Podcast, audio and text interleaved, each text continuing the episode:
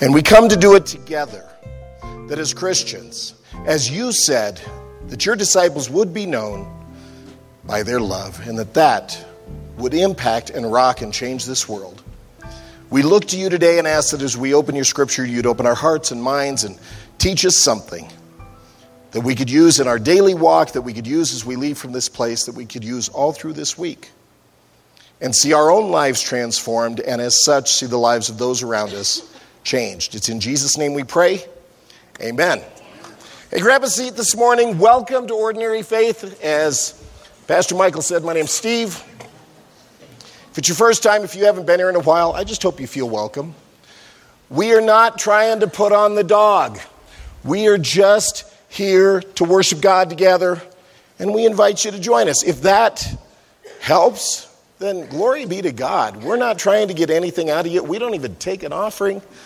We're not trying to squeeze you just for being here. We're trying to point you to Jesus. Today we're talking about fuzzy worship. English gets to be complex. It's a complex language. And when you're growing up, you're learning it from, from scratch. As a baby, you really don't know any difference. But if you've ever met someone, or you've been the person who's tried to learn it as a second language, English hard. It'd be real hard.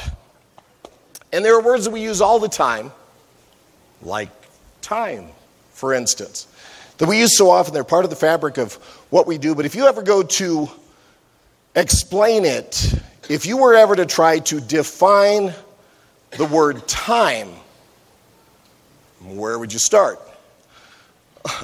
I, I went to look it up in Merriam-Webster's dictionary, and this is fun.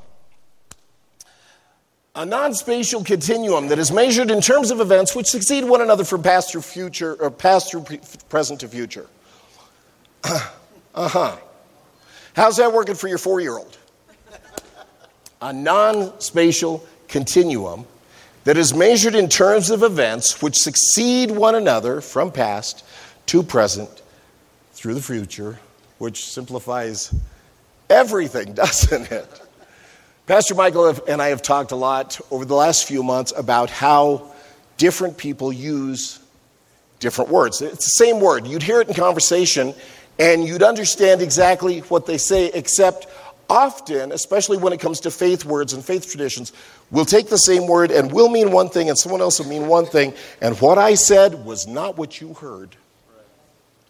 And how it gets it gets confusing. And while when you start talking to people that come out of different backgrounds, or that grew up in church or out of church or wherever, that you could say something, and if you're not careful, they're going to hear something completely different. And maybe they're excited, or maybe they're really offended. Trying to define something can certainly overcomplicate it. On the other hand, if you never define anything, that's a mess. And, and that leaves you wide open to misinterpretation and wide open to creating issues and confusion. At Ordinary Faith, we're trying to eliminate ambiguous terms, ambiguous phraseology, ambiguous ideas, so that when we say something, you know exactly what we're talking about, so that you can walk out of here with a clear picture of where we're coming from. That helps you in your faith. That helps you in your conversations with God. That helps you all the way through, simply to know. Because that gives you the opportunity to say, yes, I'm with you on board, or I don't know, maybe I'm not there yet. And around here, we like to welcome people who aren't quite there yet. Everyone from skeptic to follower knows what it is to hurt, what it is to doubt, what it is to hope, what it is to have some love. Our goal here is to be a place that unchurched people and churched people alike can find appealing and engaging. To be a place where people that are in process, that are in the middle somewhere, can gather. A place where the curious, the unconvinced, the skeptical, the broken, the I uh, used to believes sort of people can come together alongside the committed, the convinced, the sold out, and the rest of us, that we can all just sort of gather and dig into this idea of what faith in Jesus Christ is all about. Today we're going to talk about worship. It's a word that we use all the time. It's a word that gets used with the music team all the time. In fact, a lot of people use it. Entire industries have been built around taking the word worship. And nothing wrong with the Christian music industry, but if you were to listen to some of them talk, it's just a self-propagating sort of thing. Well, you need to listen to K-Love twenty-four seven so that you can have some Jesus and get your worship on. We always use it as if everyone understands exactly what we're talking about, and that's not necessarily the case, is it? I mean, the word worship, we say one thing. That could mean something different. We say it a lot of times. What people hear is religious praise and worship and singing and music. It, it, it comes down to this music and singing sort of thing, worship. And yet, worship's a lot more than the warm-up show leading up to the message on a Sunday. Worship according to the Bible is a whole nother thing, because English is really good for me.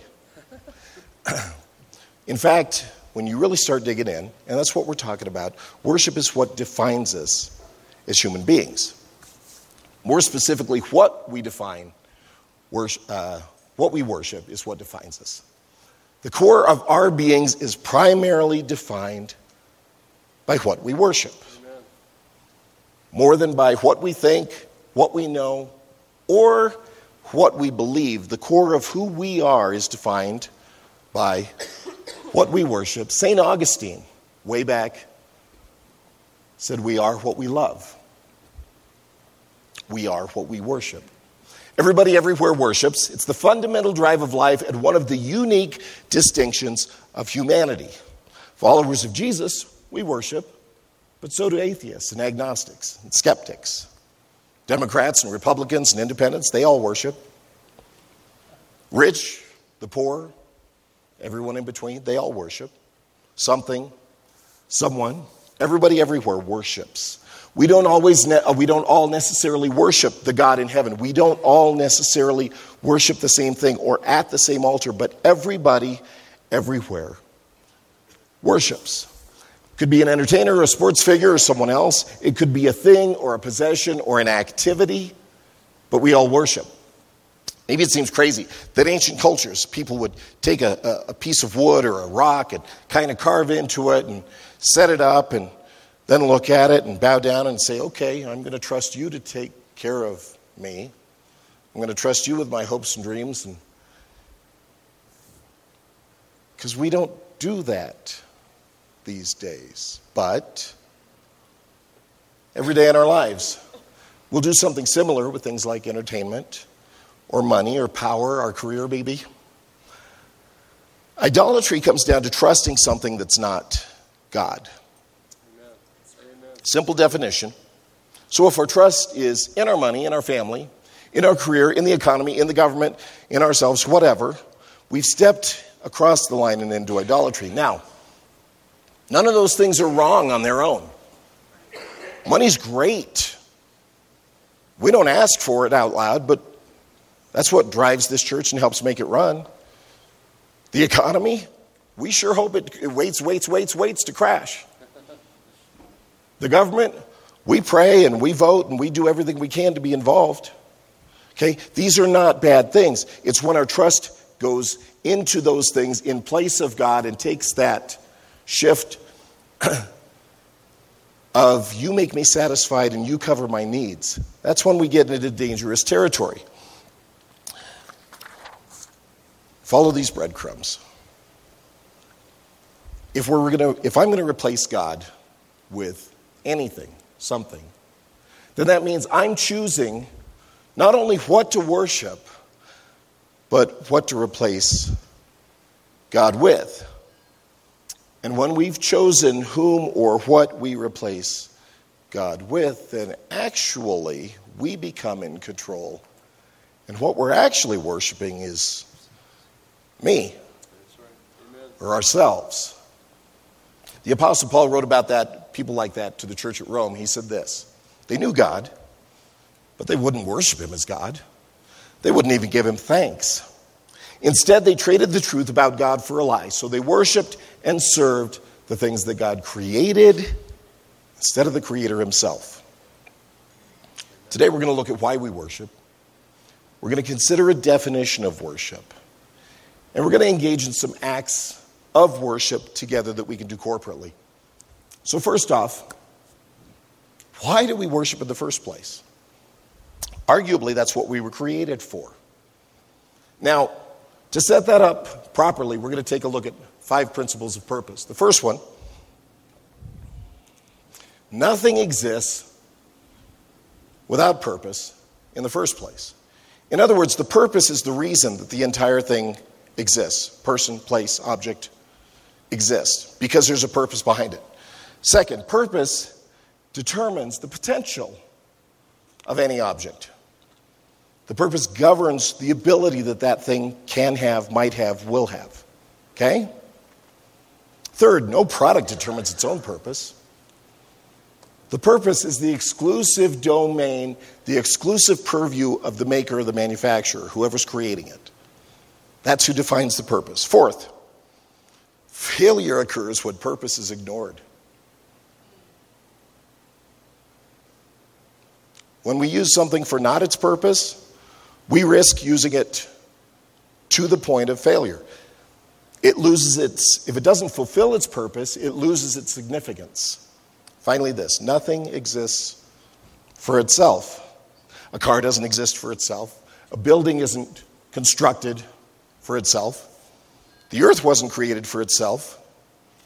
The chair you're sitting on wasn't built for the chair. And we don't exist for ourselves. Amen. You weren't created for you. That's right. We have a maker who determined why he made us, who determined what our purpose was. And in the book of Isaiah, there's this point where God himself explains why. He says this, Jacob, listen to the Lord who created you. Israel, the one who formed you, says, don't be afraid. For I've ransomed you, I have called you by name, you are mine. Bring all who claim me as their God, for I have made them for my glory. It was I who created them, I made them, and they will sing songs of praise to me. If we jump to the book of Revelation, it says this, you are worthy, O Lord, uh, you are worthy, our Lord and God, to receive glory, honor, and power, for you created all things, and for your pleasure, they were created and exist. God created us for himself. That's right. To bring him pleasure. God created us on purpose. We're not here for us.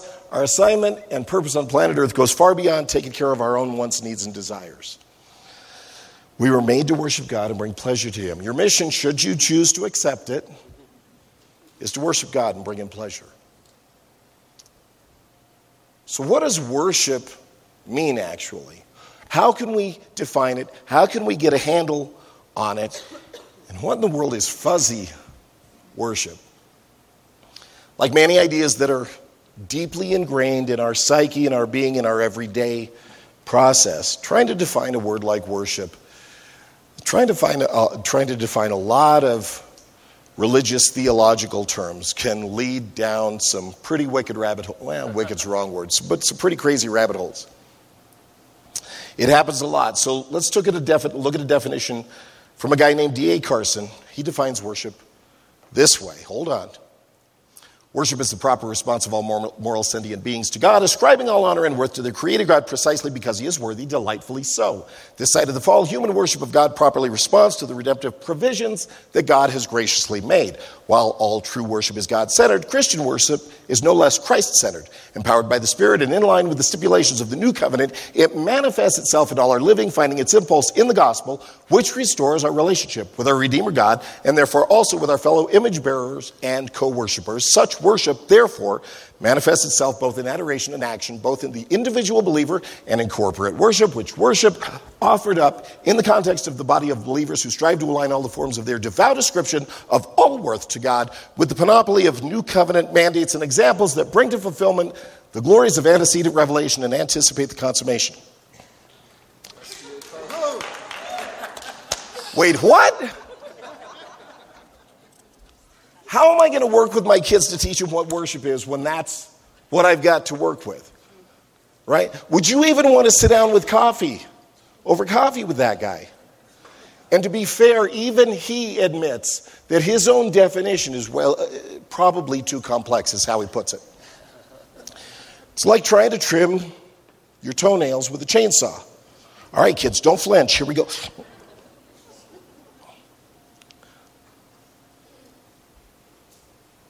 Sometimes when our definitions of words are too complex, we've totally complicated the thing that we're trying to talk about. Amen. When our understanding of God gets to this level,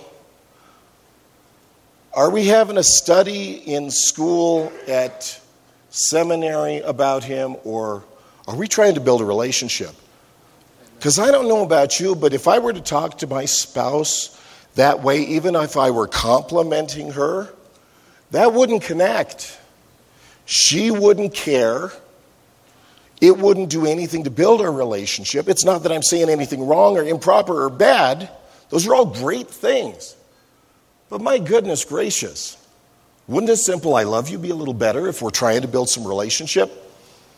If your concept of God is overcomplicated, you're probably going to have definitions of your theology, including worship, that are way overcomplicated.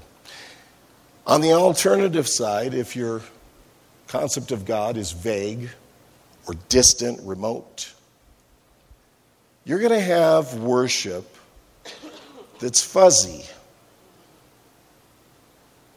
that's not real anchored. There's no way around it. When there isn't a solid definition of who or what the object of our worship is, there's no way that our worship can have clarity. To be fair, that's why when we're serving a God who is spirit, compared to some of the things we look at in the world and can see and touch and taste, and they're a little more tangible, sometimes we fall into the trap of idolatry simply because it's there and we can put a thumb on it. When we're serving a God whose spirit, we have to grow into that. When the object of our worship is poorly defined, it's inevitable that the focus of our worship actually even begins to creep, shift, expand toward ourselves. Slowly but surely, we increasingly become our own object of worship. And how can we tell when that starts to happen? Well, when we come into a worship service looking for warm fuzzies. Oh. When we start having conversations like, that didn't really connect today. The message, I got what he's saying, but uh, it didn't do anything for me. The music was good, but those last three songs, I could have, we should replace those. I don't even like those songs. We've all heard people say that. In fact, some of us, like me, have had conversations like that. Eh, it didn't do anything for me today. Here's the thing. Worship isn't about me, and worship isn't about you. That's right. Amen. By definition, we're not supposed to be getting anything out of worship. By definition, we're supposed to be giving worship to God. In fact, dozens of times, all through the Bible, every single book, everywhere, it says, bring worship to God, bring glory to God, bring honor to God, bring your praise to God. Give him your sacrifice. For example, in Psalms, give to the Lord the glory he deserves, bring your offering and come into his courts, worship the Lord in all his holy splendor, let all the earth tremble before him.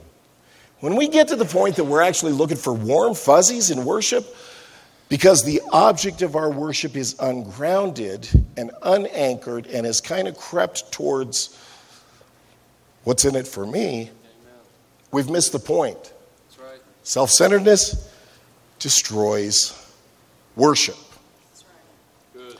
Not only am I the one who brings worship, left unchecked, I'm the one who destroys worship. Because if that's the case, then Jesus becomes my servant. And all y'all are just entertainers here performing for me. And that ain't worship. That's right. So how do we simplify things and get rid of the fuzziness? How can we clarify things so we're not dealing with fuzzy worship anymore? Get closer to God.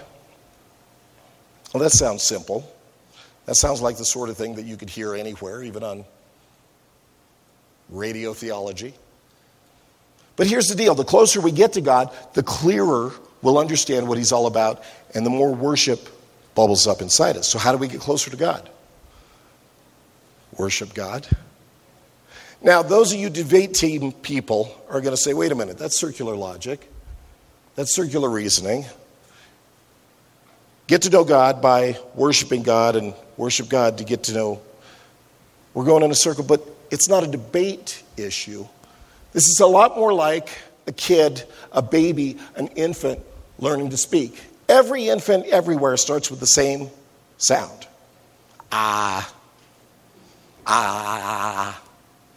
Sometimes it sounds like wah, but ah.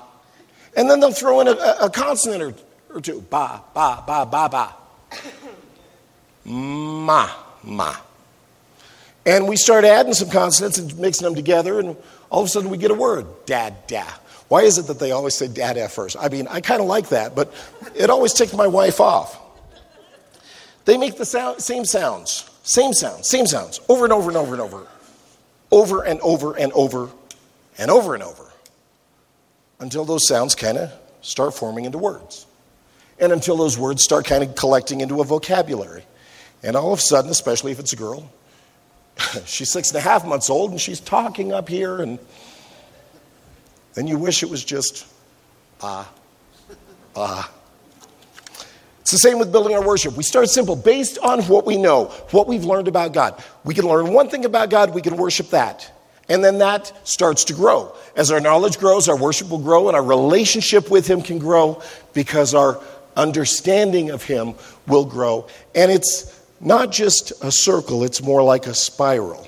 Yeah, we keep clipping around to the same ideas, but it's grown, and there's something more we've learned, and it builds, and it grows up, and it continues. So let's pick up a few key words out of Scripture today that's going to help us sort out exactly what worship's all about. We're going to start with the Apostle Paul's letter to the Romans. You've heard this before. Brothers and sisters, I plead with you to give your bodies to God because of all he has done for you. Let them be as a living and holy sacrifice, the kind he'll find acceptable. This is truly the way to worship him. All right, let's, the word we're going to pick up, or the, the two words, is personal sacrifice. Our bodies, our lives. Next, according to Samuel, there are things more pleasing to the Lord than sacrifice. He was talking to Saul when he said this. Samuel replied, what's more pleasing to the Lord, your burnt offerings and sacrifices, or your obedience to his voice? Listen, obedience is better than sacrifice, and submission is better than the offering of the fat of rams, or burnt, burnt offerings, burnt sacrifices. So now we've got two. We've got personal sacrifice. We've got obedience and submission. We're looking at key words to kind of anchor our worship on. We're looking at key things that God is looking for from us to build our worship around, okay? Third, the author of Hebrews adds praise into the mix. It's not that praise and worship and singing and music isn't part of it. No, God loves that stuff. There's a reason we do it. Here's what he says. Let us always offer praise to God as our sacrifice through Jesus, which is the offering presented by lips that confess him as Lord. So we've got personal sacrifice, obedience and submission, and offerings of praise. That kind of covers it, right? Praise is an acceptable sacrifice. Giving our bodies to God is also an acceptable sacrifice. Submission and obedience are better than sacrifice. What's left? Well, Paul's got something to weigh in on. According to him, everything. Whatever you do, do it all for the glory of God.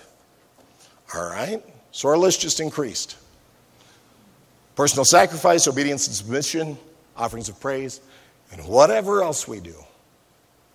We often refer to this kind of gathering Sunday mornings as a worship service. I got news for you. The worship doesn't start at ten and end at eleven, because Michael always goes over. No, the worship doesn't start at ten. It's, it's not a, a time-constrained sort of thing. That's not the... The worship starts when you roll out of bed on a Sunday instead of rolling over. That's an act of worship. When you greet someone in the parking lot, that, that's an act of worship. You help someone to their chair, that can be an act of worship. You meet up for lunch after church with someone, whether you are talking about the message as Good Little Christian Goes and Boys or not. That can be an act of worship. You show up for school or work or wherever and you give your very best effort. That, done for God, is an act of worship. You hang out with your family and friends and enjoy the day and maybe even skip church. That can be an act of worship. Praying for someone whose life is going through the grinder. That's an act of worship. Everything that we do can be given to God as an act of worship. In fact, when we use our lives for God's glory, it all becomes an act of worship. So let's recap. What's worship? Well, if we could take everything we just talked about and distill it and condense it and put it in a little cap bottle so that even the kids could understand it, how might we define worship? If we could incorporate the ideas of sacrifice and obedience and submission and praise and not overcomplicate the whole thing, because we've seen where that goes, how might we define worship? Giving ourselves back to God. Giving my life back to the guy who gave it to me in the first place. Amen. Giving my hopes and dreams to God. Giving my past train wrecks to God. Amen. Giving my future opportunities and potential. Giving ourselves back to God. And that's our landing point today. What is worship? Say it with me. Giving ourselves back to God. What is worship? Say it with me. Giving ourselves back to God. That's where we're landing today. Worship is giving me back to God. Nothing less. Kind of covers everything because God wants our everything. Covers personal sacrifice, it covers obedience and submission, it covers offerings of praise, covers everything else we do. Today, to kind of get our heads wrapped around some corporate opportunities for worship, some way we do things together, some way we worship, ways we worship together, we're going to engage. I'm going to invite you. I'm going to invite you. Everybody loves to be invited to a party. No one loves to be told you got a meeting on Thursday. When it's Friday, you're like, okay, what in the world? We're going to invite you to worship together with us today. Some simple things. Some of these we do all the time at Ordinary Faith. Some of these we do once in a while. But, for example, we can read Scripture together. We do this frequently. Here's a Scripture. Read it with me. Know that the Lord is God. He made us, and we belong to Him. That's an act of worship. We can worship God by giving Him a clap offering. It's in the Old Testament. Let's give Him a clap offering. That is, it's an Old Testament form of worship. So things like waving grain at Him, um, a wave, right, doing the wave to God. So were things like having a barbecue. They called it sacrifice, but let's be honest. If you were God and you smelled the guy next door, light it, right? You know the feeling. You walk out your back door and you're like, oh, somebody's got, somebody's got some ribs. Why do you think God likes it? We're made in His image. The crazy thing about those, the crazy thing about a clap offering is to give a clap offering to God, you've got to believe that He's there, believe that He's paying attention to us, believe that He hears. That's a lot of faith. Wave offering, you got to believe that He's looking down to see you and me. That He's paying attention to you and me. A barbecue, you just got to believe He's a guy, right? So, third, we can worship by expressing our, our gratitude to God. We can worship Him by expressing our gratitude to God. I want you to do something. I want you to think of something that you were grateful for, thankful for, that you appreciate, that you've seen God do recently in your life, in someone else's life, but something that you have noticed that God has done. I don't care if it's a sunrise. I don't care if it's a sunset. I don't care if it's a fan because the air conditioner still doesn't seem to be working. Something that you've seen that God do. Okay, got it in your mind? Got it? Now, we're all together. We're just going to say, thank you, okay? You got it in your mind, get it in your head. Ready? And everyone together said, thank you. That's an act of worship. Showing gratitude to God? We can worship by taking a moment to meditate quietly before God. Now, traditional liturgical churches do this a lot better than charismatic non-denominational churches because, well, you get in a charismatic church, someone's going to have a word from the Lord because silence can be uncomfortable. But let's just take a moment to think something about an attribute of God, whatever you want.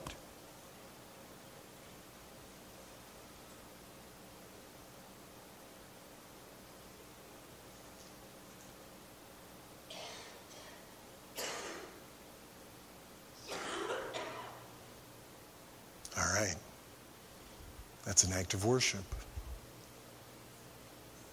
Something we do regularly around here is we take communion together. Communion is an act of worship. In fact, this is one of those acts of worship that, according to Luke's gospel, when Jesus instituted and held the Last Supper with his disciples, he said, do this, do this, do this to remember me. Do this as a way to remember me. Why? Because my forgetter's good. A lot better than my rememberer. If you haven't seen these before, there's little, uh, there, it's kind of a two-step thing. There should have been one on your seat. If not, steal one from the guy in front of you. The, the, the little cellophane comes off, and that opens up the wafer. And then the second step, hold it away from your white shirt, ask me how I know, and you peel it back, and you've got the cup. Jesus commanded us to do this so that we would regularly, regularly, regularly be reminded of his death and resurrection for our salvation. What makes a gift memorable? Something you've given or received, a gift that you've seen, an actual. What, what makes it memorable? Has to be thought through, and it's got to be chosen specifically for the person in mind. If I bought my wife a snake, it would be memorable, but certainly not appreciated. And it wouldn't last long enough to be seen again. There's got to be a cost involved. Either time to create it or money or whatever. There's got to be something that you invest in it. It's got to have a specific connection with the person who it's being given to. Otherwise, it won't have it won't have any impact. Does that make sense? If you want it to connect with someone, it's got to mean something. It's got to be something that connects with them. That way, every time we think about it, every time we walk past it, every time we see it, every time we use it, that gift will bring back our appreciation, not only for the gift, but for the person who gave it, and it reminds us of them. When we celebrate the Lord's Supper, we remember the gift of salvation that Jesus gave to us. In fact, as we go through it, when we take communion, it symbolizes the sacrifice Jesus made on our behalf. The cup represents his blood that was shed. The wafer represents his body that was broken for us. Just like some gifts will always remind us of the giver, communion always, always reminds us of Jesus' sacrifice and his great love for us. Romans chapter five says this. It's, a, it's an interesting verse, and it's always kind of caught my ear because it says God showed his great love for us by sending, his Christ, by sending Christ to die for us while we were still sinners. Before we'd ever done anything for him. Before we had thought to worship him. Before we'd considered him at all. God sent Christ to die for us. Today we take communion together to remember Jesus' great love for us. On the night he was betrayed, Jesus took the bread and he gave thanks to God for it. Then he broke it in pieces and said, "This is my body which is given for you. Take it in remembrance of me." Let's eat the bread together.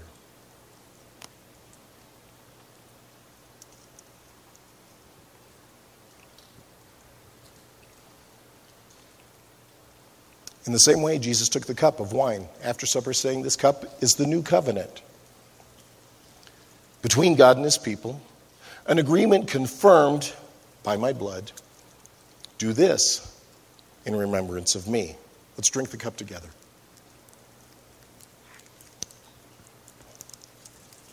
Pray with me. Lord Jesus, thank you that every time we eat this bread and drink this cup, we do so to remember your great love for us. Thank you that every time we eat this bread and take this cup, we do so to remember your death for us and your resurrection for us. Thank you that every time we eat this bread and we drink this cup, we do so to remember that you're going to come again for us. You're going to return. Your promise will be fulfilled, and we will be caught up to heaven with you. It's with gratitude that we come today, and it's with thanks that we pray in your holy name. Amen. According to two of the Gospels, Mark and Matthew, after Jesus instituted the Lord's Supper, Scripture says they sang a hymn, and then they went out. So if you'd stand, and if the worship team will join me, we're going to sing together as we wrap up our service today, and then we're going to go out. Stand with us, would you?